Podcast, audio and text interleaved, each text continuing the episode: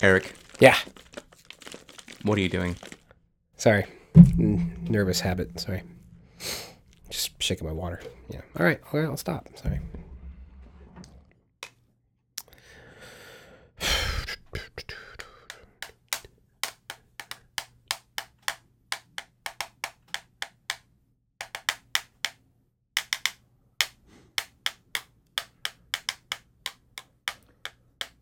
Eric, Right. Yeah. uh, look, I just I need to get my notes I know. I know. I'm sorry ready for the episode. Nervous tick.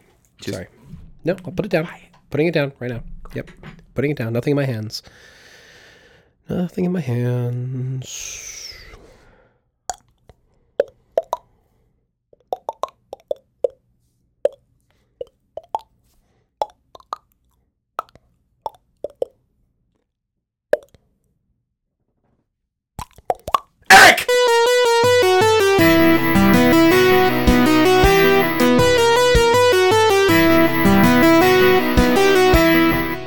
To Nerds on History. I am Eric Brickmont, And I am Brian Moriarty.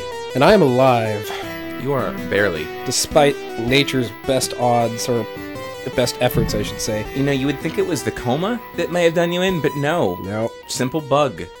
Well, I don't know how simple it was. Listeners, if you hear my voice, I've I've it's strained for a reason. Past uh, three days, I've had a horrible fever, and uh, I have been laid up in bed.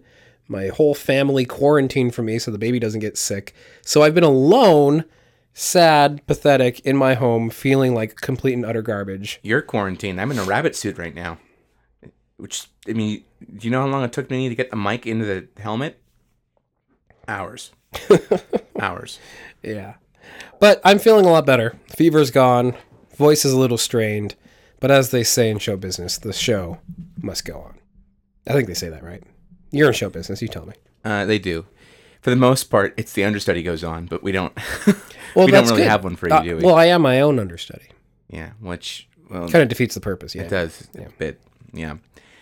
Let's get into some listener feedback. I love listener feedback. This week in listener feedback. So I think most of our listener feedback actually comes from Facebook this week, doesn't it? This is true, yes. Our first feedback is from Danielle, who writes to us from Northeast Ohio. She writes Hey nerds, still trying to get caught up on all the past episodes of both podcasts. I've been listening consistently over the past couple months while uh, at work and during my commute. I am not Catholic, so working as a janitor in a small Catholic school slash church has been interesting. Thanks, Brian, for your Catholic knowledge. It's helped a lot. I have a long list of movies from the NOF that I need to watch, but regardless, I love all the discussion and nerdiness on both podcasts. I can't wait to get caught up, yet I'll be sad when I don't have enough episodes to fill a full night of work. Keep it up, guys. Well, I have a very simple solution for that, Danielle. You go back and you listen to our episodes a second time, but this time you slow them down to about one tenth their normal speed. And then you'll have, oh, what? At least uh, another three years worth of content to listen to. She'll also have a psychotic episode as well. Well, we're just going to have to keep putting out more content then. That's just the only thing we can do. Yeah. Yeah. Well, thank you very much, Danielle, and, and we're happy to uh, entertain you at work. Uh, we have one other piece of listener feedback. This is also from Facebook. This comes from our friend Athena. She has left several pieces of uh, great feedback before in the past. It's been a little while since we've heard from her, and she really only includes a link. And that link uh, is uh, to an article that talks about a recent discovery by a team in Amsterdam, a team of physicists actually, uh, who have done a kind of a small scale reconstruction of the way that the, the pyramid blocks were moved in the construction of the Great Pyramids in Giza in Egypt. And uh, they've discovered that by using between 2 and 5% of water per volume of sand in front of the, the sled carrying the block, that they could actually move it across the sand unaided by other methods, right? Like like building a, a, track, which is what has been experimented with previously what I kind of have an issue with is that all these news articles and, and news websites and what have you are saying that this is like the breakthrough of the century. You know, this is the this is the first time anyone's ever thought of doing this. but it's not. I would say it's a breakthrough in that it probably explains how the ancients did it. No, no, no. We've known that the Egyptians used water in front of their sleds to move the sleds in an easier fashion. The we've been doing this for a long time. Experimental archaeology has been working with it for ages. Uh, there's a really great PBS documentary, several years old now, called "This Old Pyramid." It was a Nova special, fantastic, where they went and tried to use the the tools of the trade, tools of the time, to actually build a pyramid. Right, complete with you know excavating the blocks from the limestone quarries and putting them on sleds and moving them. And they tried different techniques, some with rollers, some on a track, and they found that by wetting it in every situation made it move easier. Now I will admit though that there's a difference between what they did in the documentary and what other experiments have done and this, in that they uh, were doing it just on the sand. But uh, it's worth noting that they did it in the small scale only. So they haven't actually tried it full size. And I'd be interested in seeing their results uh, to, to do that. Uh, I understand why they're doing it small scale. It's a lot easier, obviously. You don't have to travel to Egypt to get a big limestone block. And it's not nearly ex- as expensive either. Well, certainly, but you know, come on. If you're going to say that this is probably the way they did it, I want you to actually go to Egypt and try it. That's all I'm saying.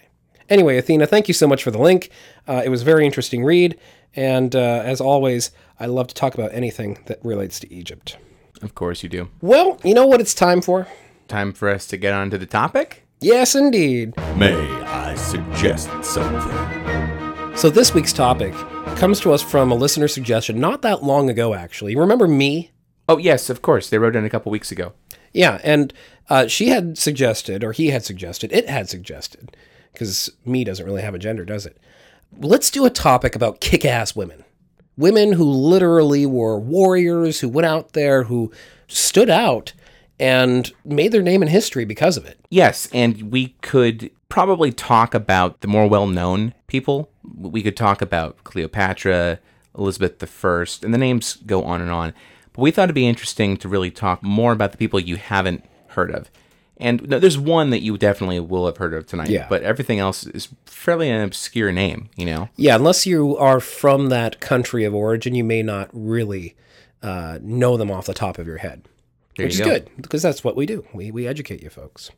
But I think before we get there, we really have to kind of set the stage for this whole conversation. Right? Sure. Because in our modern world today, there is pretty much zero difference between the way men and women uh, function in society. There really is zero difference. Men and women are equal in intelligence. They are equal now because of laws that have been able to uh, be in effect, at least in the past hundred years or so, across most countries in the world, which you know give equal standing in terms of being able to work the same jobs, get the same amount of pay, all of these things that, that women have you know fought hard for to to be recognized. I think that's very true in American society, but I really want to qualify that statement and say that the the struggle for women's rights continues in many countries. Saudi Arabia Sure. being one of them. Uh, we Pakistan. There's been issues with the Taliban trying to suppress women in recent times. And Afghanistan, most notably, Afghanistan, yeah. yes, of course. Uh, and even though we have made great strides from the legal perspective, I think socially there's still a lot of work that needs to be done. Sure, and, and and don't confuse my words. I think maybe I was wording that badly. Absolutely, I, I agree completely. But I think it is much more universally acknowledged now, even if it isn't universally uh, acted upon everywhere in the world, that men and women are equal. Would you agree with that? Eh. Yeah. Okay. But but we'll, we'll, maybe I'm a we'll- little bit more of an optimist then. and I share your optimism in that I, I I view women as equal, and I think that's what you're trying to say. We Yeah. view women as equal, and we're just kind of your average Joes, you know. That being said, I do feel like there are nonverbal systems that are in place, and it's hard to. And I say this, of course, as the the majority, you know, unfortunately, politically, the white male.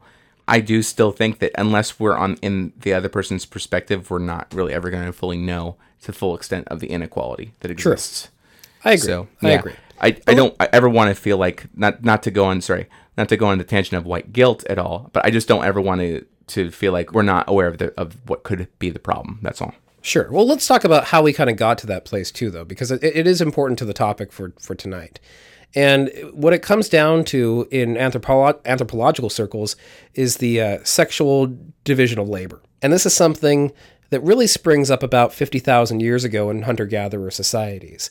And it was all about what made the most sense for men and women to be doing to contribute the most to the society that they lived in. And, and keep in mind, this is very different than the culture that we live in today. So these rules that were set up then don't apply today, but they do see, they do show us at the very least, you know, where we are today and why. Okay, so el- uh, elaborate. So if you live in a in a hunter gatherer society, what are your what are your two primary responsibilities? And I'll give you a hint. It's in the title of the type of society you live in. You hunt and you gather because, and well, to, let's bring it down. Survival. Yeah. Your goal is you need to eat in order to survive. Oh, you need to copulate as well, so that you could you can have the next generation of hunters and gatherers. But you either need to pick the food or you need to kill the food. Yeah, exactly. And and chances are you need to be doing both. Yes. To be able to support your community, to make people as healthy as possible, to produce as many healthy offspring as possible. And for the two different sexes, there were two different jobs and one just happened to be more appropriate than the other. Men, biologically, have about 40% more upper body strength than women generally do. Okay, so that's on the bell curve. So there's going to be exceptions to that, obviously, right? There's going to be men who are weaker than women and, and vice versa, but weaker in the sense of upper body strength only. Lower body strength, pretty much equal. That has been scientifically proven. But when you are out there hunting and you are, you know, killing these wild animals before they kill you, having that upper body strength is your advantage. If you're a gatherer, you have smaller hands generally, as women are smaller in body mass than, than men are as well. And they are more apt to be able to gather quickly, essentially, and bring more food back to the tribe. Pretty simple. It has nothing to do with putting women in their place, so to speak, right? As, as some male chauvinists would have you believe. It has nothing to do with that. And the truth of the matter is, women are more valuable than men for one very simple reason men cannot have babies. Women can. Without the ability to reproduce, your society will disappear. Men who were out there hunting were expendable. If a man was killed, it didn't matter because there were other men that could come back, copulate with the women, produce more children. If a woman was killed, it was a huge blow to that community. So, by being a gatherer, generally, you're able to keep yourself in a safer environment and protect that investment, which is your own biology, your own physiology. Also, natural selection plays a role here. Those men who went out there and got killed during you know the hunt, chances are they were not as strong as the other men who survived the hunt. So it's actually kind of weeding out the weaker genes and making sure it's the stronger men who are surviving and bringing those genes back to the community. Now, once you stopped being a hunter gatherer, you started settling down.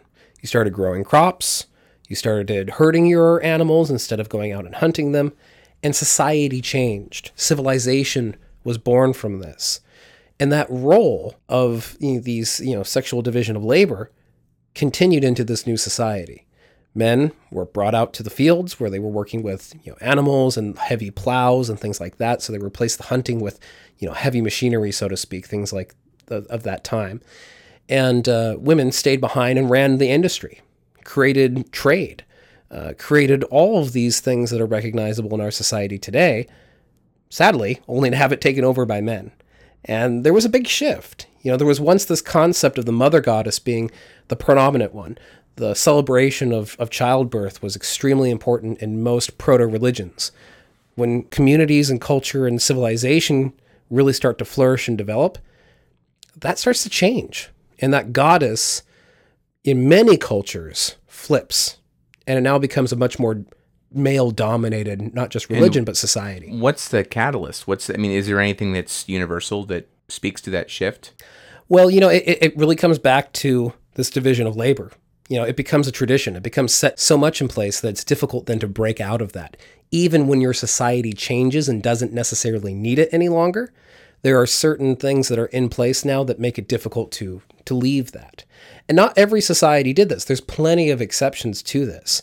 Uh, one of them, the ancient Egyptians, still retained a real important sense around women and that mother goddess and that whole idea that uh, women could have much more equality towards their male counterparts than other societies at that time awarded women. Uh, and I think this is actually a good place then to kind of jump into today's topic, right? And start talking about these powerful women, and uh, a good place in history to start. Uh, when we were doing our research, there was one woman who really stood out to me. And not just because of my al- already existing knowledge of her, uh, but just because I thought it would be so perfect to kind of have it stretch the whole gamut of time. And uh, I'm talking about Ahotep. Who? Exactly. this is definitely one of those lesser known individuals. Uh, Ahotep was a, a very powerful queen in a very unusual time in Egyptian history. You've heard uh, me talk about dynasties before, right? And kingdoms. Sure. So we have the Old Kingdom, Middle Kingdom, New Kingdom. These are all periods of prosperity, political stability, you know, revolution in terms of art and science and warfare and all of these things. This was not one of those times.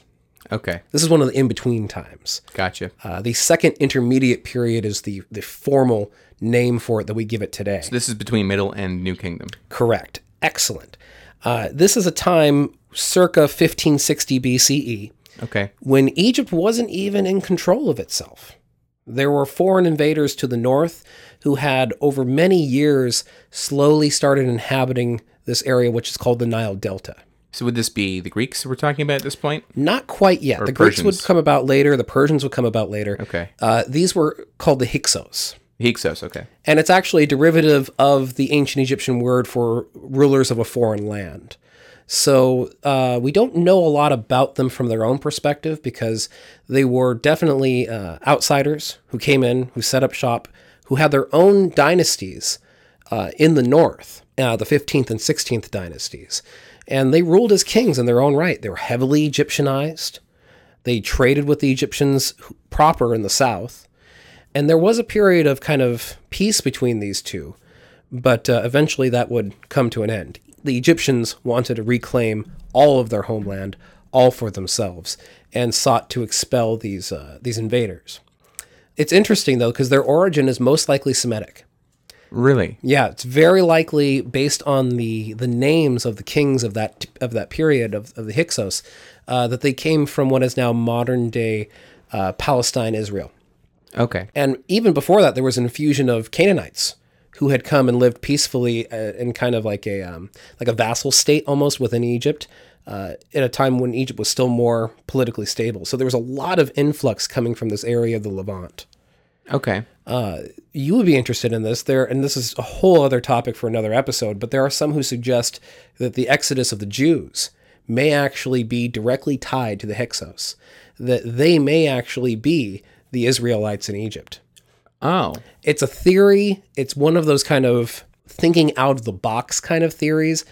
Nonetheless, I think we should definitely talk about it at some point in a future episode. yeah, that would be very interesting, especially when you talk about the Canaanites Yep. living in there too. You know, you want to bring up that Semitic and Egyptian relation that's going on there. Uh, just to clarify too, folks, for those who don't know, Semitic does not just mean those of Israeli or Jewish heritage. It also refers to anybody who is in, in the Arabic Peninsula. Exactly. Arabic itself is a Semitic language. Yes. So let's bring it to Ahotep because now uh, we've kind of set the stage, right? The Hyksos need to go. And the person to be able to do that originally was Ahotep's husband, uh, the pharaoh Sekenre Ta. Now, Sekenre Ta, ruler of the 17th dynasty, uh, his you know predecessors had pretty much, like I said, coexisted with the Hyksos, had been okay with Egypt almost becoming a vassal state. Uh, this was going to be no more. He decides to raise troops, lead them in battle against the north, and reclaim a lot of territory that had been lost, you know, a good hundred years before that. Uh, and there was a very um, uneasy peace between the two because it wasn't open warfare at this point. It was a lot of raiding and kind of um, harassment, not exactly a full blown war. Uh, that is up until probably around the events of his death, because uh, we do have his mummy, and it has a rather nasty axe wound uh, right to the front head, uh, front head, like he has a back head, to the front of his head, I should say, and also a, a rather deep dagger wound right in his cheek. The kings of this period were right up there, leading troops. You know, they were in the thick of these battles, right? They're not like the, the generals that we're used to seeing in uh, periods of, of, you know, the, the Victorian or pre-Victorian. Where they just kind of sit back and said, "Yes, you, you go, go there, kill them. Yes, you're doing very well. Good." Yeah, should we should we stand on top of this hill and watch everyone die? Oh, very good. Yes. Yeah, there was none of that. Uh, Uh, the troops are not doing well behind us. Yes, well, uh, let's retreat then, shall we? Yes. Good. Yes. Oh, we're, we're in the back. Oh, perfect. We'll be the first to escape. it, this is a, a very different mindset. This is actually being out there with your foot soldiers, and uh, unfortunately, that sometimes gets you killed, as is very evident. Uh, he did have a son who assumed the the role of pharaoh uh, right directly, and this was Kamose, but he had a very short reign, only about three years. Uh, he himself is also thought to have been killed in battle. Can't be confirmed, but he didn't have a very long reign. He was a young guy. He was active in fighting. Chances are, yeah, Isn't there an old Egyptian saying that some days the Nile is plentiful and other days you, you take an axe to the face? I think there's some variation on, yeah, yeah. I think that's the modern translation. Something's lost in translation, but yeah, something Okay, like good. that. Uh, now that leaves only one other son to succeed, and this is the young Ahmose, who was only 10 years old, just a child. But we've talked about this before, and I think that your Egyptian knowledge has gotten pretty, um, pretty astute. In the situation where there's a child who's left on the throne, what often happens in terms of the leadership for that country? well, I, For Egypt, in this I, so if we're talking about the society where it is understood that women can have a just as equally a significant contr- contribution uh, as men, then it would probably be the queen's position to act as regent until the kid was old enough. That's exactly right. We've talked about this in previous episodes with Hatshepsut, who's also a member of the same family, by the way, um, a little bit further down on the spectrum, right? Uh, we talked about this with this very second uh, pharaoh of Egyptian history. His mother ruled in his place until he was old enough. So this is not unheard of. What is highly unique is the fact that this was right in the middle of open warfare this had stopped being the skirmishes of uh, her husband's reign, and instead, Ahotep was now taking command, defending Thebes, which was the capital city that she was ruling from, uh, and quite possibly even leading troops in battle herself. Now, unfortunately, there's not nearly as detailed a record about Ahotep as there are some of the other ladies that we're going to talk about tonight. But uh, there are some inscriptions that have survived from her son's reign, much later in his reign, uh, when Ahmose was much older. And in, in one of them, he's um, he's written an inscription that's giving praise to her. Uh, and I, I do want to read a little excerpt from it because I think that it's it's very telling of the kind of woman that she was.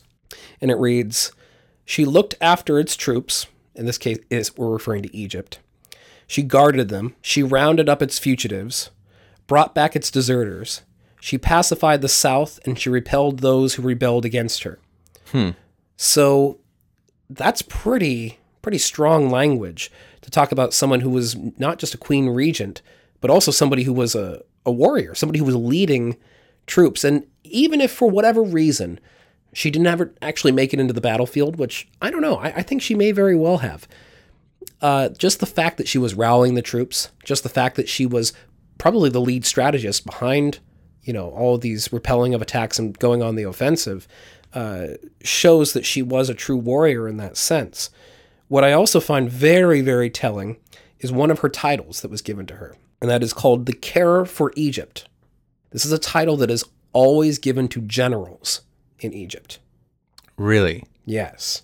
Uh, she was also found within her funerary items images of her smiting her enemies, um, images of her pretty much just taking that kind of active role, and also golden flies. So this is a, a pendant, a, a- an amulet that is awarded to individuals, and it was once thought to be exclusive to those who were fighting along, you know, in, in military campaigns like generals, people who performed very well in that sense.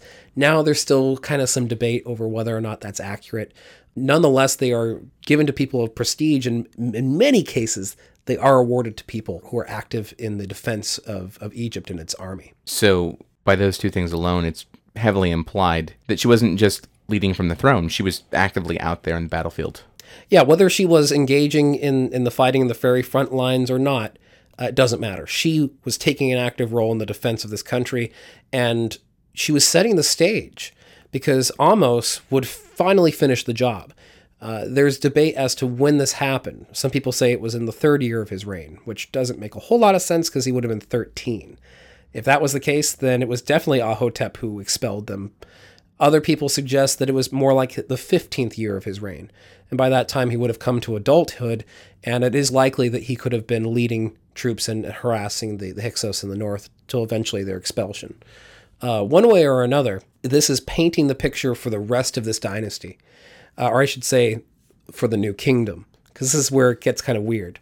The 17th dynasty technically ends in the term in the way that we record it uh, with Ahmose. His successors would be considered the the founders of the 18th dynasty. And why is that? It- you know, it is actually up to a an ancient Egyptian scholar who tried to organize all of the different kings into some sort of chronology that made sense. This was years later, nearly a thousand years later. Uh, and they thought because of the significance of the expulsion of the Hyksos and the reunification of Egypt, it was time to start a new dynasty. But there really was no dynastic change in the sense that we really traditionally understand. Which is where one family changes. Exactly. power, yeah. The 17th and the 18th dynasty are all the same family. Okay. Yeah. But, you know, all these powerful warrior pharaohs of the 18th dynasty, right? So, you know, later Amenhotep I and Thutmose I, they would carry on this tradition of going out and conquer or be conquered. They would be the first ones to create an Egyptian empire. And at least through those first few generations, Ahotep was still there. This woman lived to be about 90 years old. Which for ancient times, that's that's unheard of almost. It, it, yeah. I mean, if you were upper class, you had the best chance of living that long. But even still, uh, that's an incredible feat in of itself. And she acted as an advisor to another very famous queen, and this is Ahmose-Nefertari. Uh, she was the one to succeed her as queen, and uh, she would also act as a regent for her young son. So you know, it, it's it's fascinating to see these powerful monarchs And her influence. yeah, more than anything, these matriarchs who who came to the throne and influenced later generations. If I'm Hatshepsut, right? So this would have been my great grandmother. Oh wow, what a what a better role model to give me the kind of confidence to lead an entire country on my own, something that had never been done to uh, you know in full uh, full fashion like Hatshepsut did to that point. Yeah, so pretty incredible woman. Yeah, it sounds like it. So we've talked a little bit about Egypt. I think it's time maybe we talk about, you know, we've talked about the, the least heard of. Let's talk about probably the most famous on our list. Well, you know, our friends have told us, well, what is so unique about our podcast is we take the Egyptian and Catholic perspective on things. We're doing it again. so we're doing it again, exactly. Well, let me start with her real name, and then but the person I want to talk about is uh, Jeanne d'Arc. I'm sorry, who? Jeanne d'Arc, though you would probably know her as Joan of Arc. Okay. Yeah, that makes sense. Joan of Arc is just the anglicized variation of her name. Her name was Jeanne, you know. And she really is a is a fascinating story because yes, she was from the European perspective, you know, it was so very rare that you have women warriors at this point in time, especially considering she had no military training whatsoever. But to see that she was able to be successful in a number of military endeavors uh, was was pretty amazing. Um, but it's also very tragic at the same time because the more I researched into this, the more we realized that Joan was also a pawn in a, in a very, very deeply political war, and we're referring to the Hundred Years' War at this point in time. Yeah. So before I get to her, I really want to kind of set the tone for why her being part of this is significant. You and Sarah had talked about way back in the Platypus of Languages episode, the Norman influence uh, from England Oh, sure. or on England, I should say. Well, that carries on for quite a long time. In fact, it, it was not uncommon until I would say, in this case, the 15th century, that you've got kings who of, of England who have properties in France, and they're considered the duke of a property in France. And therein is what is the inciting incident. I mean, there were many instances where this took place, but uh, in this case, we're talking about King Philip VI of France and uh, King Edward III of England. Edward III at that point was also the Duke of Aquitaine in France, and so his duchy had been confiscated from him. And let's- actually, let's talk about the word duke for a moment quickly, because Duke is a high noble position that came from France, right? Yeah. Yeah, right. Uh, the word duchy is the word for, you know, it sounds quite different uh, in French. So, more particularly, this happened in 1337. That was one of the circumstances where it was one of many where you had these English and French tensions about France was basically getting uncomfortable with the fact that England had all this land, and Yeah. France was like, "Well, this is our country, so Well, one of the greatest rivalries in all of history really has existed between Yeah. England and France for hundreds of years. Right. So what Edward started to do is started to play a game of uh, of he's basically if he couldn't win by real estate, he could win by playing politics.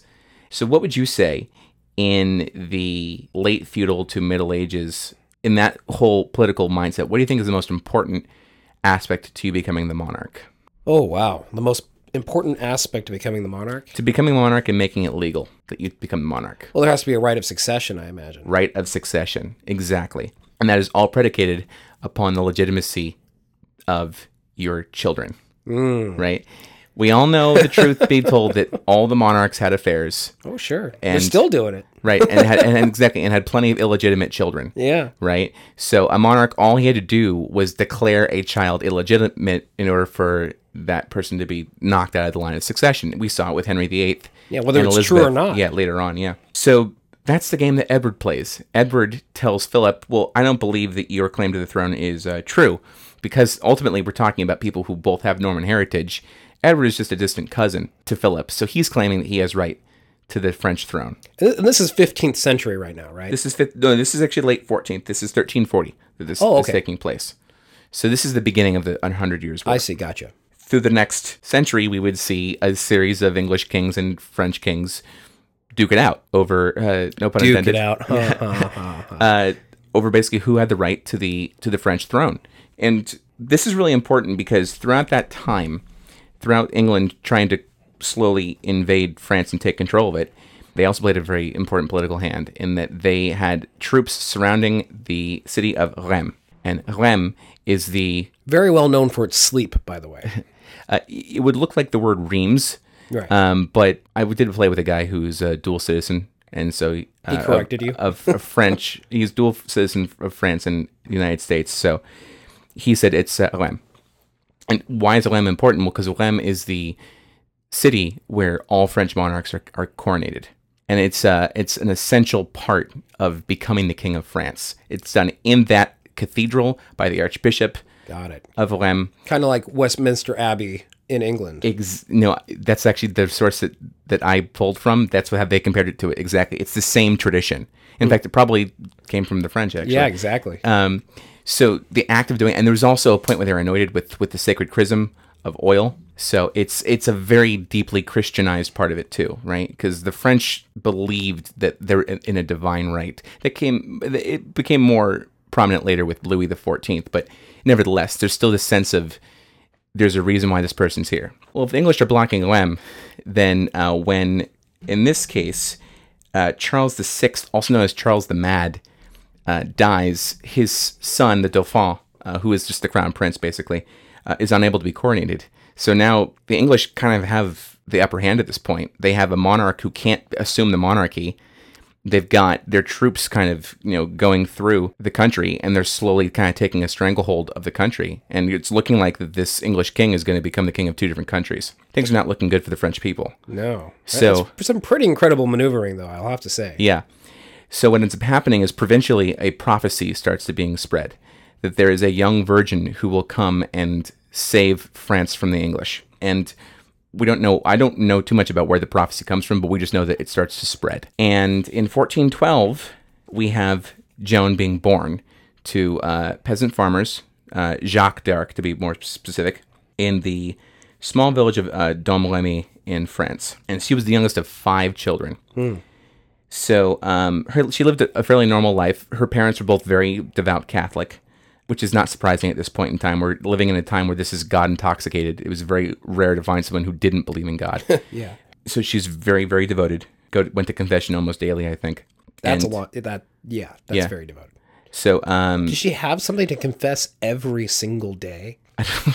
I don't know. How do you, how do you, I mean, do you have to purposely go out and do something wrong just so you have something to stick to your schedule? Well, in Catholicism, you don't, don't just have sins of actions; you also have sins of conscience, right? And those are not formal terms. But when we act, when we say the penitential act, then we say in what I have done and what I have failed to do, in my thoughts and in my actions. They actually it's the other way around, but nevertheless, so whether I ate that Twinkie or not, the fact that I thought about it, it was just as bad as doing it. so I'd have to go to confession for like three thousand years. Yeah, everything in her being was all about proper live, proper living, proper thinking, which also kind of kind of alarmed her because at age between the ages of 12 and 13 and a half, depending on the scholar, is when, as she calls them, the voices appear. And to a 13 year old girl, this is a pretty terrifying thing if you think about it. You've got these voices talking to you, to whom she later attributed to being uh, the Archangel St. Michael, uh, as well as St. Margaret. Because of that, I mean, she was very wary of telling people this. Because what, what are you going to do if you tell your parents, hey, I heard voices today? It's the same reaction we'd have today. Yeah. It's that you would think, okay, this person is mentally Unbalanced. unbalanced exactly. The same is true then. They would have thought she was mad right? She was she was fully aware of that so she hid that these voices were coming to her. That to me that speaks to me. That actually casts a very important seed of doubt in my mind because a lot of mo- modern people would acknowledge that some people think that she was showing signs of schizophrenia and therefore that doesn't mean that you know she was being talked to by god or by anybody sort of form of divine intervention. And i'm not saying that's true either because that that's an act of faith. You have to kind of take a leap of faith to to assume that that is is true. But it does cast doubt in my mind that she was schizophrenic because people today who deal with schizophrenia are aware of their condition because they've been diagnosed and they've been treated for it. Well, I mean, okay. I, when I when I hear some of the um, quote unquote symptoms, if you if, if you will, yes, it's really easy for us to go and and start labeling it as schizophrenia. Other people have labeled it as being epilepsy or tuberculosis or you know the side effect of migraines. So it's really easy for us after the fact to do that. And I've fallen into that trap. In fact, even before we started recording, we were kind of having this conversation. And the more I've been reflecting on, it, the more I've been thinking about it. There's just not enough information to say one way or, or the other. We just really don't know isn't. enough about her. Yeah, exactly. And even examinations by non Catholic scholars have stated that, you know, it's very hard to say whether she was a mentally unbalanced girl or not. And let's also acknowledge the fact that she was probably, uh, without doubt, actually, highly intelligent. People who are that intelligent, they know how to manipulate. Yeah. As intelligent as an uneducated person could be at this point in time. You don't have to have that kind of uh, quote unquote book smarts to be highly intelligent, to be capable of learning, and to be a, a brilliant strategist. Uh, you you can you can do all of these things without ever learning how to read or write. I wouldn't be surprised if she knew exactly how to manipulate those around her, tell them exactly what they wanted to hear. So maybe these visions, perhaps with the best of intentions, could very well have just been constructs of her own imagination for the intent of spreading her word and and gaining followers. let's let's go with that for a second because that's how she was able to actually get to where she was. She was able to explain things that there was no way she could have possibly have known. Even if she was good at manipulating people, there are a couple of occurrences that come to mind that make you go, "Huh." All right, lame on me. I'm a bit dubious. So at first, so I mean, she's being told by these voices that God has sent her to free the French from the English. So she goes and she requests to meet the Dauphin, and of course she's denied because she's a peasant. no one's gonna just that easily get an audience with uh, the monarch or the, the supposed monarch. Um, but what's more interesting is she, so she keeps trying, and she goes to this town, and she catches the attention of a gentleman named uh, Robert uh, Baudricourt, who is the a regional ruler for Charles. He's not quite a. Um, I, I, let's assume he's a governor, but they didn't mention his title. Something equivalent to that. So what got her noticed is that she was able to tell him that they had just lost a key battle before the messenger had even gotten into the town to tell them about it. She was able to to tell them the outcome that they had just lost a very important battle, and that got her noticed. It was just like, how could she have known that? Sure, she could have sat on a hilltop and maybe have seen horses coming. I, who who knows? But the fact that she was able to do that well before there was any kind of interception of that that could have taken place started to turn some heads. Maybe she was psychic. Possibly. Hey, you know, if we're talking about being open to the paranormal, sure, right? Mongoose uh, equation, right? Exactly. And because of that, no, she finally does eventually gain an audience with Charles. here is what convinced Charles to kind of go along with it. He was never fully convinced. He was never like completely bought into to Joan being the quote unquote virgin of the prophecy. So first of all, there was two things that took place. Uh, when Charles decided to actually arrange the audience, he wanted to put her to the test. So to do that, he hid amongst the other nobles and he put a decoy on the throne into the audience room. And the person told her to to bow before the Dauphin, and she said no, because that's not the Dauphin. And she was able to pick him out without ever having met him before. Now keep in mind, for a peasant person at this point in time, you would be lucky if you ever even saw the monarch in your lifetime. So there is that piece to it as well. Okay, but when I hear that, I can't help but think and play the devil's advocate. No, no pun intended in that case either.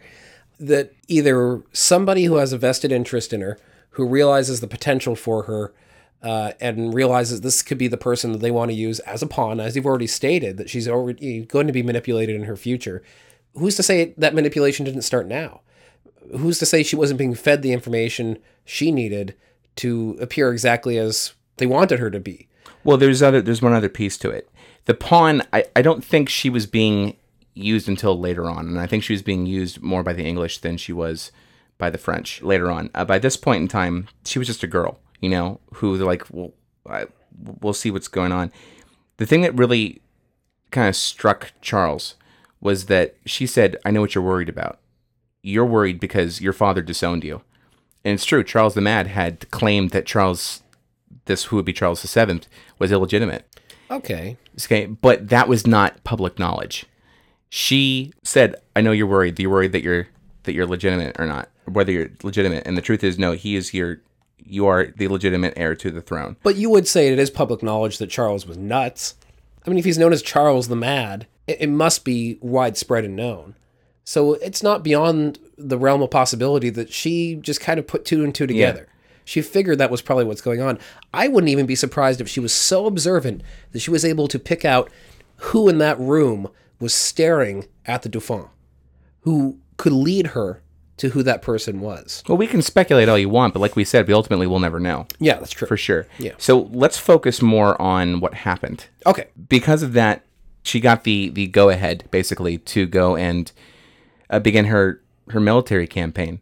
And the first major military battle that she was in, and was also a success, was the Battle of Orleans, which is how she earned the name the Maid of Orleans. And uh, that happened in the late 1420s. Pretty amazing, because in that battle she was seriously injured. She was she was shot in the heart with a, or sorry, uh, in the breast with with an arrow. So, you know, a pretty serious wound. And she recovered from it. She pressed on. And what was really cool is through a series of these battles, she actually diverted the troops away from Rheims. And because of that, the path is clear. So she said, now's your chance. So with that, the king and the archbishop were able to, even though they were like dragging their feet, th- with that opportunity in place, they got into Rheims and he was able to finally be coronated as king.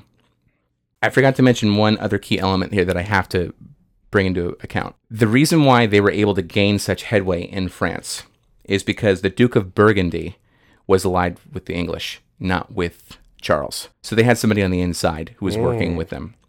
So you have uh, Burgundian troops who were aiding in this, basically. And pretty much it's the Duke of Burgundy versus versus Charles in France. So now that that was a pretty big blow to the Duke of Burgundy. Now that, that he's been elevated to the throne finally, this power of symbolism, right? The, having the crown actually on his head and actually having the throne occupied is a is a big deal in this point in time. So before we move forward, though, I think we've got another Here it comes again.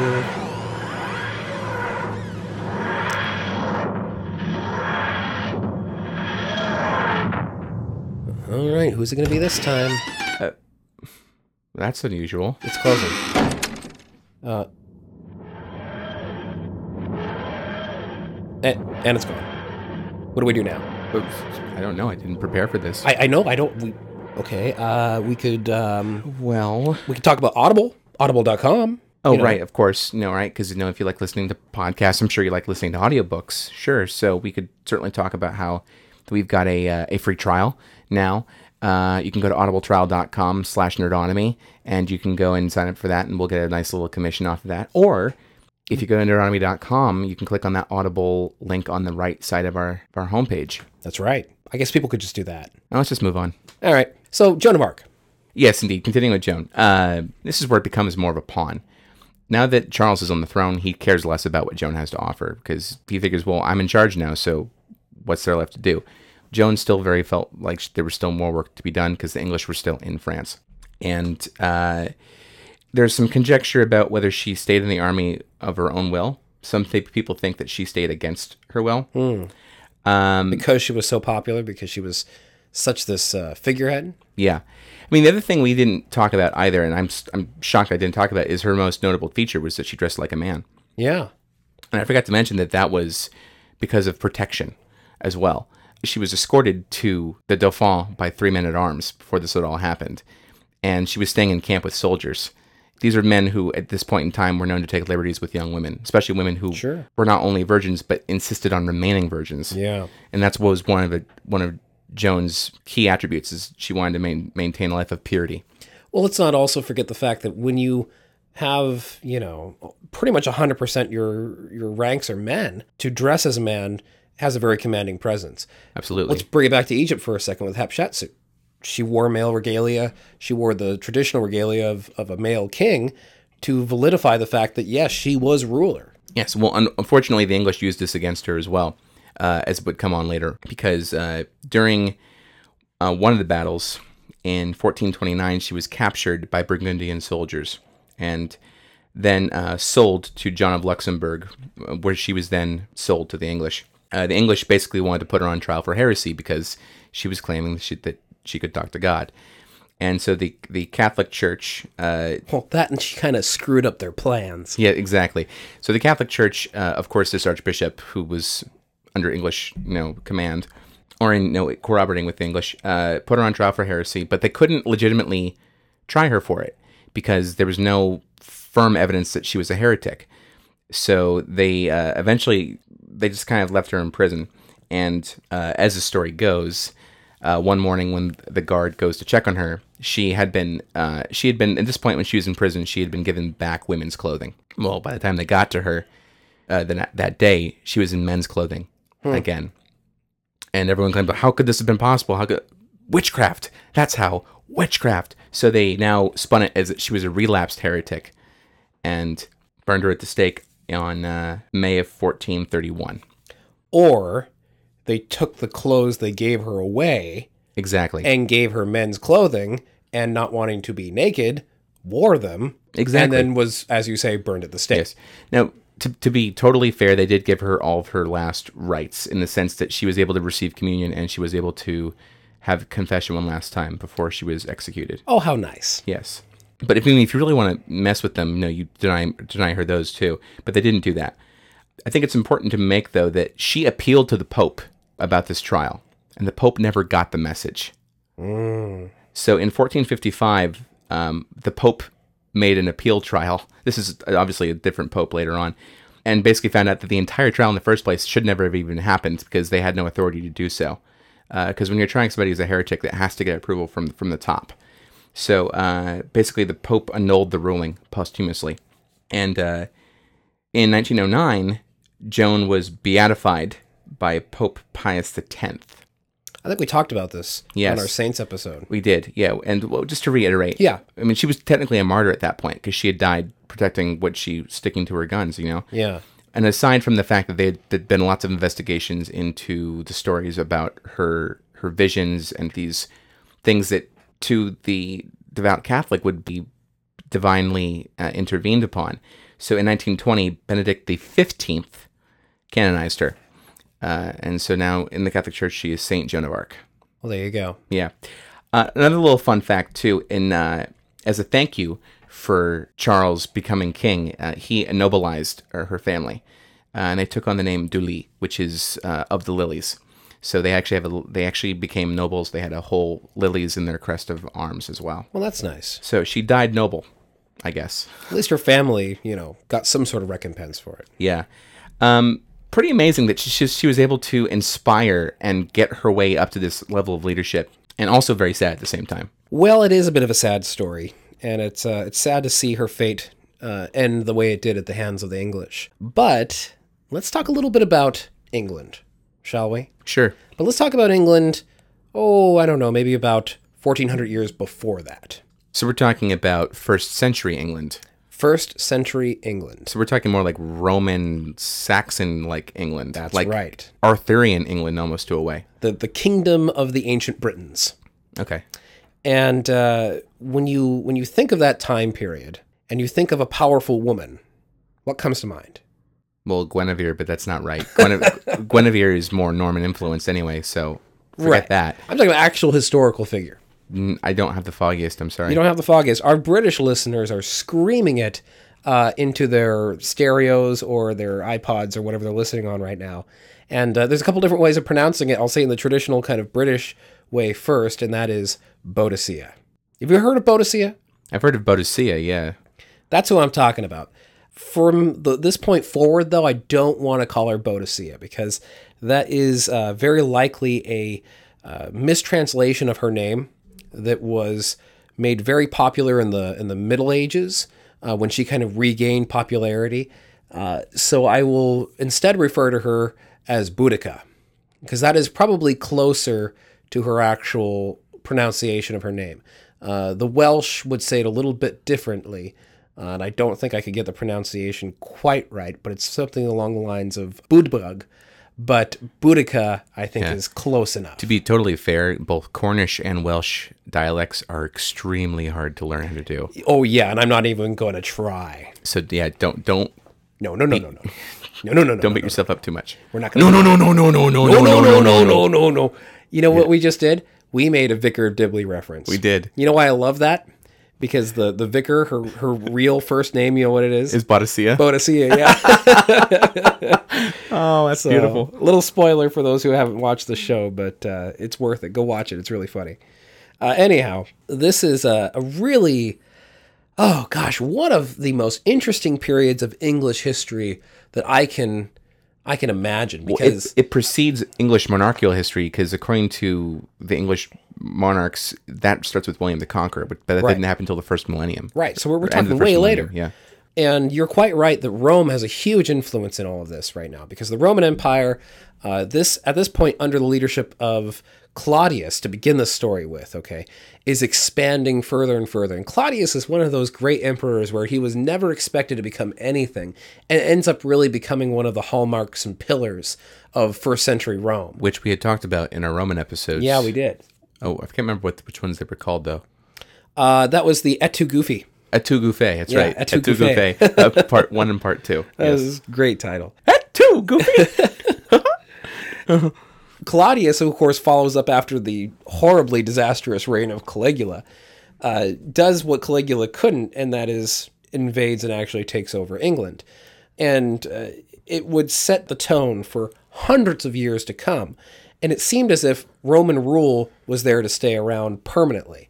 But there was one period for a single year where that was very seriously questioned. And that was during the reign of his successor, Nero okay. earlier in Nero's reign, not towards the very disastrous end. Uh, It's before Nero went bat.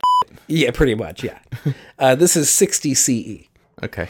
So 17 years earlier, Rome invaded, took over, essentially left four Roman legions to keep all of the Anglo-Saxon tribes uh, under check.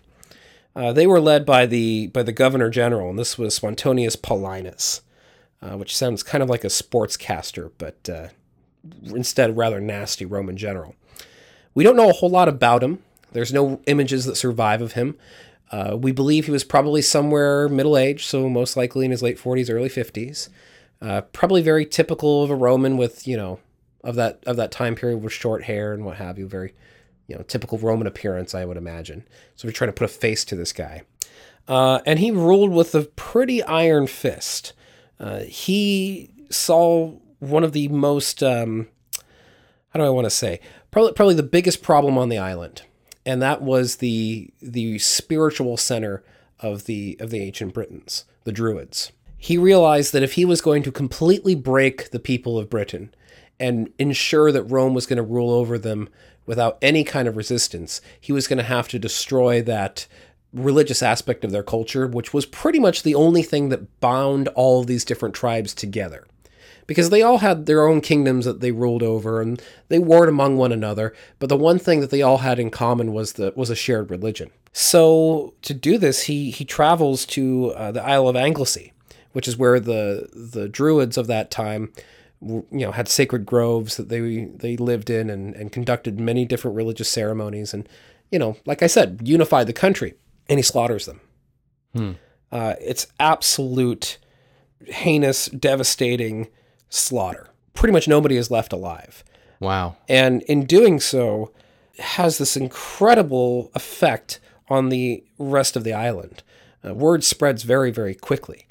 And uh, this is this is a very very aggressive action that would be met uh, in kind uh, not entirely due to this. There were a few other kind of circumstances that surround this this big uprising and that's kind of where Boudica comes in. Uh, Boudica was a was a queen in her own right, uh, in what is now uh, the eastern portion of, of England, uh, in uh, what is now Wales, was was her her kingdom, and uh, she ruled there with her husband, very popular, but she ruled, believe it or not, as a Roman collaborator Huh. her husband had struck a deal with Paulinus to more or less uh, maintain autonomy over their region, over their their kingdom, uh, and uh, this was something that was a bit of a a delicate agreement. Uh, nothing was super formalized. This was pretty much at the discretion of Paulinus, and he could change his mind at, at any moment. And I think there were no um, no allusions to that. I think that was pretty much understood, So they were basically puppet rulers. more or less. Yeah. Yeah. Uh, what is kind of sad though is that as her husband starts to near the end of his life as he becomes you know increasingly more ill he decides that uh, he's going to write into his will let's give half of the kingdom to my family under the leadership of my wife Boudica and the other half can go to the Romans just to kind of appease them hoping that if he dies the Romans won't just kind of sweep in and take over everything mm. if he gives them at least half maybe they'll be happy with it and leave his family alone uh, Splitting the kingdom, never a good idea. Never a good idea. And, and this is all going on right when Paulinus decides to take that more aggressive approach towards destroying the culture of the ancient Britons. Yeah, he's trying to basically wipe them out Yeah. culturally. Yeah. So what do you think's going to happen? Um, the shit's gonna hit the fan. yeah, pretty much. Yeah, that's our second bleep this episode. Uh, that, that's exactly what happened. And one of his legions, under orders, comes into Boudica's kingdom and starts raping and murdering and pillaging and doing exactly what you kind of expect them to do when they're trying to pacify a group of people they're going to Sure. conquer. But they take it to the next level. This is where they make their biggest mistake. And it's quite horrendous to, to hear this, but um, Boudica, who's just recently been widowed, is uh, taken from her capital into the center of town, tied to a post, publicly humiliated by being whipped. And then her young daughters, 10 and 12 years old, are in front of her and all of her followers raped by Roman soldiers. Wow, that's horrific. Let's let's make something clear here. To a Roman soldier, the act of rape against a child who was not Roman was never thought of as anything other than an order given. It was a it was a tactic that was used countless times before. And it's quite heinous to think about it in our in our modern society today. But it was even more so, you know, to the ancient Britons because they were a very proud people and to have something like this not only happen to anyone, but to happen to their leader and happen right in front of her face uh, was the ultimate insult, and not just to Boudica, but to her her her people Yeah. and to the entire island. And you said these kids, these children were how old? Ten and twelve years old. So that's not even. I mean, even in an age where yes, people started to marry and procreate young, this is still before that would even take place. This is yeah. It is. Unspeakable. Yeah, Yeah. unspeakable exactly is, is what it is. And you know these atrocities that were committed to her and her young children, Boudica demanded revenge, and she uh, she reached out to a neighboring tribe, uh, explained the situation, explained that she could lead them in a rise up and a revolt against the Romans and expel them from this island. And they followed her. They voted her into control. They gave up whole control of their own territory and said, "Yes, you will lead us." I'm sure. Well, I mean, if you think about it, I think anybody who'd hear the story of what they had done, I mean, if th- that's a pretty compelling argument. Look, they did this to me. What are they going to do to you? Exactly. You know? This is just the beginning. Yeah. And word was just starting to arrive of the atrocities that were being committed against the Druids. Oh wow. You know, not that much further away, only a few hundred miles or a hundred miles or something to that effect away. So on the other other side, on the west So side. at this point, the Romans are just these barbaric invaders who Yeah. are ready to to Paul- do whatever they want to gain power. Paulinus was a fool because uh, Boudica very, very quickly was able to assemble a force of 100,000 That's in a awesome. very short amount of time. Well, sure, she, as the Bible go- says, or quote says, I believe, uh, or is it? And it's not the Bible. Maybe it's Shakespeare. Probably Shakespeare. uh, it's the Bible for the actor. Yeah. Uh, Hell hath no fury like a woman scorned. Yeah. You know, And they would they would Or- feel it in kind. or is it Electra? It's, know, it's, one, it's, it's one of the classics. Brian, it doesn't matter. What matters is she would have her revenge. The very first wave of this attack, because from the moment she gains an army, she she goes on the offensive and she never stops. Uh, would be at uh, Camulodunum, which was the capital city established by the Romans in southern England, uh, in what is now Colchester, Essex. And this was a city that was relatively undefended. It was made up of the upper class of Roman society in England at that time, which consisted mostly of veteran soldiers and their families. And there they were building a, uh, a temple, a temple of Claudius, in honor, of course, of the emperor who you know succeeded in, in taking the island.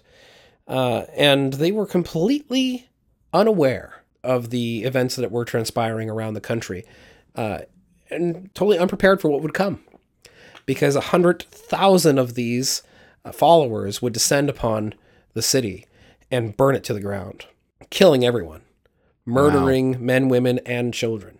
They, Wow. yeah, it was, it was, you know, one heinous act ended up, you know, getting another, and uh, it was pretty extreme. I mean, a lot of the, a lot of the folks in in the in the city who were of the upper class, of the highest echelons, you know, had a plan, right, for things like this. So they escaped to the temple and locked themselves in there for two days.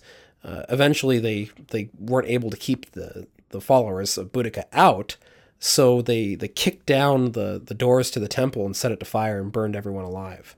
Wow. Yeah, it essentially became a giant oven and killed all these men, women, and children. It was pretty awful, but it wasn't the wasn't the end because uh, as word of this came, I'm sorry. This story gets worse. it, there's a lot more. Um, as this, as Where do you go from here? I well, there's more. I got more to tell you. It's pretty awful. Uh, as the uh, the word of you know their capital being sacked, you know, started to spread around, the the Ninth Legion that was stationed there uh, came south to try to lend support, and uh, they were ended up being cut off by the other half of Boudica's forces, who caught them completely unaware out of the forests and slaughtered almost the entire legion. Only Okay. yeah, only the legion's commander and a few of the cavalry actually survived. So one of those four legions gone. Capital city gone. Boudica now turned her sights north. Uh, and she turned them north to Londinium, what is now modern day London. Makes sense. Londinium was a very interesting city. It was the center of commerce for this new uh, this new Roman territory, and it was very very large. It was expanding very very quickly, and anytime you have a situation like that, it's very difficult to defend it properly. So there were no no walls, no watchtowers. Um, there was a city guard almost certainly to keep you know local order, but nothing to repel a force of a hundred thousand. And Boudica had a huge advantage because whereas the Romans used the chariot for sport and leisure, the ancient uh, Britons used it for warfare. Which is also true of the ancient Celts uh, as well. Yeah. There are estimates of thousands of these chariots uh, in, in use at that time, which is why they were so effective against the, the Romans in those initial few months of this campaign. And uh, they did exactly to Londinium as they had done to the capital sacked, burned, civilians murdered. Wow. Pretty much the entire population was wiped out. And this was Boudica's forces doing that? Yeah. Okay. So at this point, I'm like, yay? Or at this point, I'm just like, they're committing atrocities in revenge, but they're still committing atrocities. Yeah. There's certainly blame to go on both sides here, but uh, this was this was the nature of the game in, in England at that time. You know, there really was uh, no way around this. It They, was a they were pretty much, point. it was kill or be killed at this Yeah. point. precisely. And I'm not condoning, of course, the the you know murder and pillage of these When you're fighting for survival, Yeah. we understand. You know? Yeah. So you know, it, it's it's it's difficult for us to see from our from our eyes in the modern world today, but this is the situation that was presented in front of them.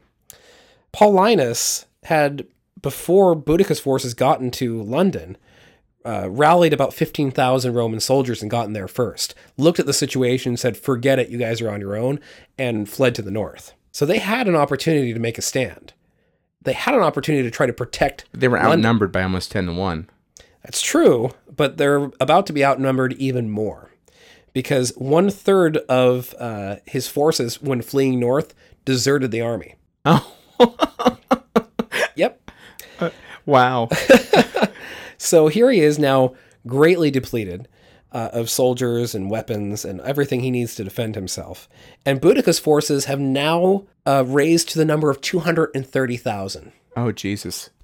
And right along with them, as they were marching north to battle, are all of their families.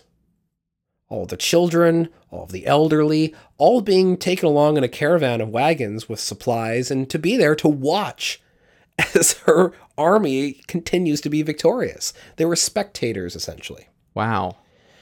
And that would be one of their final undoings. Really? because this is a very interesting story the way it turns on us because here we see this Boudica, this woman of revenge who has this unstoppable nature about her who is decimating everything that is in her path but eventually she's held up by this very small group of roman soldiers uh, and there's a couple of things that contributed to her final defeat one of them was geography the actual location of her final battle we don't really know there's tons and tons of debate. What we do know from the scholars who, who left this uh, story to us, uh, the two surviving Roman accounts of this, uh, tell us that it was in a valley and there was a heavily wooded area that Boudica was forced to move around and right into the hands of the Roman soldiers. We also know that Roman soldiers who had been on campaign for 17 years were highly skilled. They were the most efficient war machine in the world at that time. And they had weapons like the javelin, which was extremely powerful, could be thrown a good distance, maybe a good 15, 20 meters, uh, impale completely through a human body, or at the very least make a shield completely useless. And each of these soldiers had two of these javelins to their to their name. Uh, they also had the scorpion, which was a really robust uh, uh, crossbow, essentially, an enormous iron bolt uh, that could be fired that could very well pass through not just one of your enemies, but maybe two or three before it finally stopped in the chest of someone that was going to be Wow. killed. So they were well armed. What they didn't have was the same numbers. But because they had that geographic advantage to them, when Boudica finally caught up, you know, she's got 230,000 soldiers, but they're all undis- undisciplined, right? You know, they've got a wide variety of different weapons. Their cavalry's all over the place. There's no real organization behind their charge. They're just going full in. Uh, and it could very well have still worked against such a small force of Romans if it wasn't for a tactic that they used, uh, where they actually created a kind of saw effect, if you will. So, listeners, I want you to imagine for a moment that you have a, a line of Romans in front of you. Okay, let's say it's about 10,000 strong. And uh, you know, let's say every 40 feet or so, uh, one soldier walks out in front and the others kind of follow behind, creating an arrow point. It creates kind of like a series of teeth, like you would find on a saw. And this tactic had been used time and time again to repel, you know, superior numbers. Because as you have this huge force following into these teeth, uh, what do you think kind of happens? Well, they're getting caught in the middle, so they could get slaughtered by some other, you know, secret attack that you don't see from the front. There's that, and I think you had it right in the very beginning in that they're all being forced into these kind of little valleys, if you will, these little crevices, where you have Roman soldiers on either side of you stabbing away from behind shields. Because they're all protected with these enormous shields. Right. And they have their swords that they're using to stab at you. Anyone who's, you know, falls to the ground because they're continually moving forward, they just trample on top of. Well, that was their that was their secret, right? Keep moving forward no matter what. Exactly. Pretty much. And here comes this towering force of 230 Britons, and they slam right into this. Of course, after having javelins and bolts thrown through that initial wave. Uh, and 80,000 of them, Britons that is, were killed. The cavalry had been kept back. And as soon as they started to retreat, when they saw the tactic wasn't working, the cavalry swept in and started wiping down their ranks even further. And that that group of people, that caravan that they brought along with them to watch those spectators, Ran away. no, they couldn't move fast enough because they couldn't see with all the confusion of the battle exactly what was going on. They were not set up to start, you know, leaving immediately, so they ended up cutting off their only avenue of retreat. Oh wow. And so, you know, Boudica's forces were scattered. Like I said, 80,000 of those 230,000 soldiers died, and pretty much all of their family and supplies were thought to have been wiped out. Wow. All the elderly, all the children, all the people who came, all the babies, all the people who came to, to spectate and watch uh, were cut down by the Romans. And Boudica was forced to flee and committed suicide, as legend tells us. We don't know exactly the circumstances surrounding her death, but suicide seems like a far, uh, very likely, I should say. Um, And she still had ten times the amount of soldiers at the end of the battle. yeah, That's crazy. because they were so disorganized and you know that that terror that comes into seeing your whole family be slaughtered uh, kind of demoralizes you i think wow. and this would set up the next 400 years of roman occupation and rule of the island and you know it, it seems like a very sad story today and of course you know uh, many modern you know inhabitants of england see Boudica as actually a pretty um, uh, pretty impressive person. They they admire her. Uh, she's a symbol of those roots that they have that are that are very Celtic, that are very ancient. But let's not also forget how much of what our modern society is because of the Romans and because of modern England. You know, its roads that exist today, uh, many of the words within its language, Sure. uh, its government. All of these things are holdovers from that period of Roman rule. Uh, but it still doesn't make what the Romans did to the uh, ancient Britons any nicer. No, not at all. Let's end on a on a happier note, shall we? Yeah, I, I think Boudica's lesson is pretty impressive. She was still an incredibly powerful woman who who was a, a, an amazing um, rallier of troops. Yeah. If only she had that final strategy in the end. Well, the the end of our evening must go with a person who has very little tragedy in her life. And the very person who was suggested by our, our listener. Exactly. And arguably the most successful pirate in history. And you've never even heard her name. Uh, which is Zheng Shi. Zheng Shi. Zheng Shi. Um, born in 1775. And we actually were not quite sure what her name was because Zheng Shi is the name that just means widow Zheng. Because, and I'll explain why that name comes in handy later. Um, but basically, all we do know is that she was working as a prostitute somewhere in China. Uh, and, uh, you know, a bunch of pirates came in one night, like they do. you know? Uh, Where are we going with this story, Brian? to, to, no, to you know blow off some steam, and a pirate captain by the name of Zhang Yi comes in and uh, proposes to marry her, and and they get they get married in 1801. But here's what's interesting: she was a very clever woman from the beginning. She said, "Well, okay, you want to marry me? That's fine. We have to split half the plunder." You're telling me she had a pirate prenup? She had a pirate prenup, basically. That's awesome. And if we're talking about the power that women that women can exude in this scenario, it's her sexuality. Look, she clearly is desired by this pirate captain. It's either he gives her half the money or the treasure, or he's not getting any. So it's a pretty simple equation at that point. Men are very simple. It's we are true. very, very easy to manipulate. Very true. And so, because of that, they became a co captaining force. Uh, by this point in time, Zhang Yi had already ac- accumulated a fleet of pirate ships, not just one pirate ship. He was basically a pirate admiral at this point in time. he had m- maybe uh, some people say f- as few as 400 ships. As few? Yeah, as many as 1200.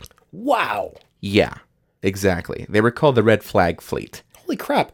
I mean, you think about the, the pirates of the of the Caribbean, right? Our, Right. Our more typical version of Sure, a pirate. sure, sure. There is no way any of them could have ever organized, assembled, and maintained a fleet of that size. These guys pretty much ruled the South Ch- China Seas. Uh, I did forget to mention that the names that we think Zheng Shi had before marrying uh, Zhang Yi is uh, Shi Shang Yu or Shi Yang. Doesn't matter because when she became uh, Zhang Yi's wife, she became Zhang Sa- uh, Zhang Yi Sao, which just means wife of Zhang Yi. So by 1804, this is only three years after they had married, uh, they had adopted the son of a fisherman named uh, Chang Bao.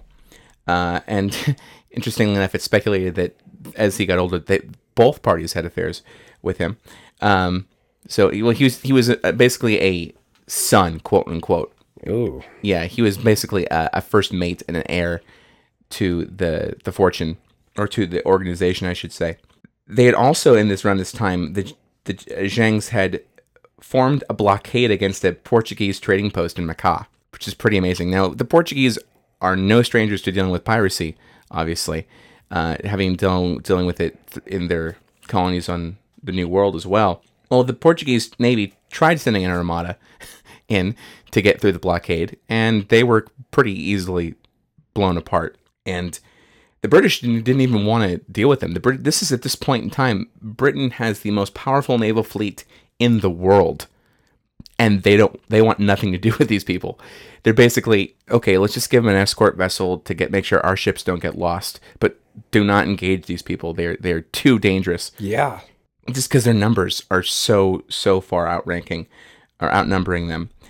The only tragedy I should say about uh, Zhang Shi is that in 1807, her husband is swept away in a storm uh, from one of the ships. We're not sure if it was a storm or if it was a typhoon. And now the only risk against her is now you have a woman who is in charge of up to 80,000 pirates That's incredible. right? so who's going to make a move again to, to take her out? Well, that's where Cheng Bao comes in handy because she names him the official captain of the fleet or the admiral or whatever you want, but the official leader. So he's basically the ones leading him into battle and doing all the, the the field work. She's the one doing all the business organizing and moving around.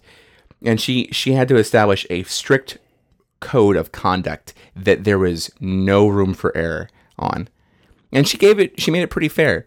If your ship captures the treasure, you get to keep 20%. Everything else goes into the general plunder. So that kept them happy, right? Because they got a little bit of payoff right away. Uh, but otherwise, would you like to hear some of the other rules that she had to had to im- impose as Oh, well? I'm on the edge of my seat. So first of all, um, if you stole from the plunder, you got beheaded. Okay. Yeah. Beheaded. Yep. If you abandoned your post, you had your ears cut off. Okay. Sounds about right. Yep. Right? Uh, if you disobeyed orders, you were beheaded. Oh, another beheading. Okay. Good. Yep. Yes. What I love about this is how she treated female prisoners. Because this is where, like, kind of like the, the inner feminist in many people just goes, yes. So, female prisoners, if they were ugly, they were allowed to go free, free of charge. They were put on shore right, right away. No harm came to them. If they were attractive, they were auctioned off to the the male pirates of the ship, or just outright bought. And under her own pirate laws, that uh, made them uh, legally married in, in her eyes. However, if a pirate man was caught cheating, mistreating, or had raped his wife, he was immediately beheaded. Wow. Yeah. So it basically says you have to treat these women with respect, and you have to you have to take care of them. So Maybe we should have some of those laws still around. uh, I think there are in some parts of the world. yeah. So, um, by the time that she had amassed this much power, I mean, she she actually had grown the fleet. She got up to fifteen hundred vessels, which is you know only three hundred more than, than what she had started with, but nevertheless, fifteen hundred vessels, and this is the nineteenth century, mind you. They pretty much ruled Southeast Asia, if you think about it, when it comes to all of their their naval might. It was to the point where the Chinese government, in this case more or less the Qing dynasty, they didn't know what to do. They were at a loss. Like they were so powerful to deal with. Like they could they had basically two choices: pursue a seemingly endless war with this naval fleet, which would drain China's resources, or make a deal with them. So which one do you think they went with? Was a deal. They went with the deal, right? And so she was intrigued by by the terms, and she went and she negotiated. And basically, for the most part, she had to turn in some men, pretty much the men who had who had committed the most the most grievous atrocities. Of her eighty thousand men, do you know how many actually got punished? I'm going to say uh, 74. Four hundred. Okay, that's not bad. But that's still one two thousandth wow. of, or maybe I'm getting that right wrong. Is it two thousandth? You're asking me to do math. Yeah, fractions are not my, my my friend. It's it's a substantially small fraction of her overall forces, and of those, about 126 were executed. So really, not that many people, right? Everyone else walked with their share of the of the plunder. She divvied it up, and everyone walked away rich. And many of them were actually offered military positions in the Chinese government. That is genius. Isn't that brilliant? And so at this point, now basically having won, she retired and she married Chang Bao, and they opened up a gambling house. So she was she was a pirate in one way. Now she's like basically a casino owner in the, in the other way. That is awesome. She died in 1844, a grandmother, Oh my god. age 69. That is incredible. Isn't it? That is one of the coolest stories I think we've we've ever uh, we've ever told here on, on Yeah. That is so cool. You know what was so funny is while you're telling me this story, I'm thinking, God, this would be so cool if it was a TV show. And so I got on my And iPad. Maggie Q, right? Yes. Yeah, Maggie Q is, is going to play Shang-Chi, yeah. Red flag is what it's going to be called if a if a network picks it up. I guess they've been shopping it around. Oh, they have months. to. They have to, folks. If they if they don't, you need to email these people and make sure it happens. Yes. Exactly. No, it's great. It's so good. And actually, there was a little bit of influence. The Pirate Queen that was displayed in the third Pirates of the Caribbean movie was based off of Shang Chi. Makes sense. Makes sense. So, of course, they exagger- ex- they exaggerated her a little bit, Oh yeah. but because she wasn't in the Pirates movies, she was blind, and she was not blind. No. No. If you want to talk about ancient, well, this isn't ancient. You want to talk about badass women. I mean, You can't Shang get- Chi is like the the definition of it.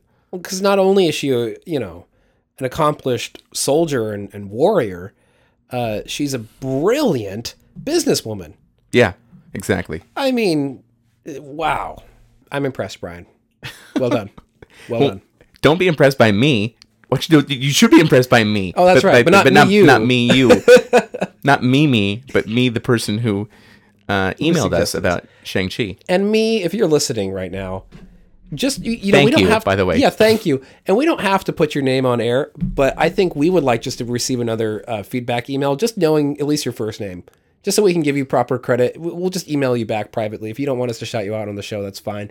Um, but we really would appreciate that, whoever you are. Please do so, because I had so much fun reading up on this on her that it was just her story doesn't really have any down notes to it. It's just one high note after another high note. It's- this it's would the- make an amazing movie as well as TV show too. It's the polar opposite of Boudica's story. it's pretty much right. Wow, incredible. Well, Brian, this has been a lot of fun. This is a great episode. I had a ton of fun doing this one. Yes. Uh, clearly, there are those women in history who have left their mark, and this is just the tip of the iceberg, ladies and gentlemen. There are so many women. Yeah, we couldn't get to Eleanor Roosevelt tonight. We wanted to talk about Eleanor Roosevelt. And we did, and, and maybe not necessarily a, a warrior on the battlefield per se, even though she was uh, definitely uh, involved in the Second World War in the sense of going out and meeting the troops and Sure, rallying the but troops. But definitely a force to be reckoned with. Oh, a force to be reckoned with, and a, and a warrior for civil rights, and a warrior for women's rights, and and a founding member of the UN. She helped draft. She she drafted the Declaration of Human Rights. she pretty much convinced America to, to join the United Nations, Yeah, and was a trusted advisor to presidents preceding not you know or uh, Truman, yeah. succeeding not just her husband, but you know. yeah, yeah. Yeah, She amazing. amazing, woman, amazing woman. Yeah, So we'll do an episode dedicated We have to, to. Eleanor Roosevelt in the future. we have to. Yeah. Uh, listeners, thank you so much for joining us today. Of course, uh, this is just uh, one way that you can experience Nerdonomy. There's many different ways you can do it. If you go to our website, nerdonomy.com, you can see the links to all of our different social media sites where you can go on our Facebook page and uh, you know leave us some uh, some links and, and let us know uh, some interesting stories like we had from uh, from Athena with the with the pyramids and what have you. Let us have you share and interact with us a little bit more on online. Uh, of course, you can also email us directly. You can email me at thebrickmont at nerdonomy.com. And I'm at brian at nerdonomy.com. And of course, we have our own social media accounts. We can continue this conversation personally. Uh, I'm, I'm at Brian Moriarty, and he, uh, I'm Eric at the Brickmont. Yeah. The Brickmont. So names are pretty straightforward. Also, folks, if you can uh, dig deep into your wallets and into your hearts and go over to our website in the top right hand corner, click on our donate button. Uh, we would love to receive a, a, little something to help keep us going here because uh, without you listeners, we, uh, we can't keep uh, making all this amazing stuff happen. If you like this episode, give us a no- donation and, uh, you know, I'm sure we'll do a follow up. There's so many more women we can talk about. Absolutely. Yeah, we'll have to definitely do a part two. Well, Eric, what are we doing next week? Uh, next week begins the uh, the two part finale of our uh, of our month of May. I suggest a topic, and that is the top ten craziest monarchs from history. That wasn't crazy enough. You want to try it? Yeah. You should be a little crazier. The ten craziest monarchs in history. Yeah, that was a bit crazier. I'll give you that. Yeah. You gotta do the hands with it, dude. Yeah, I couldn't. I, I you know, I'm, I'm all constricted. I, I didn't want to hit the mic mount that. Yeah. Right, It's okay. It was a good try. yeah. Well, until next time, stay nerdy and tune into us next week. Same nerd time, same nerd channel, nerdonomy.com. Goodbye. Goodbye.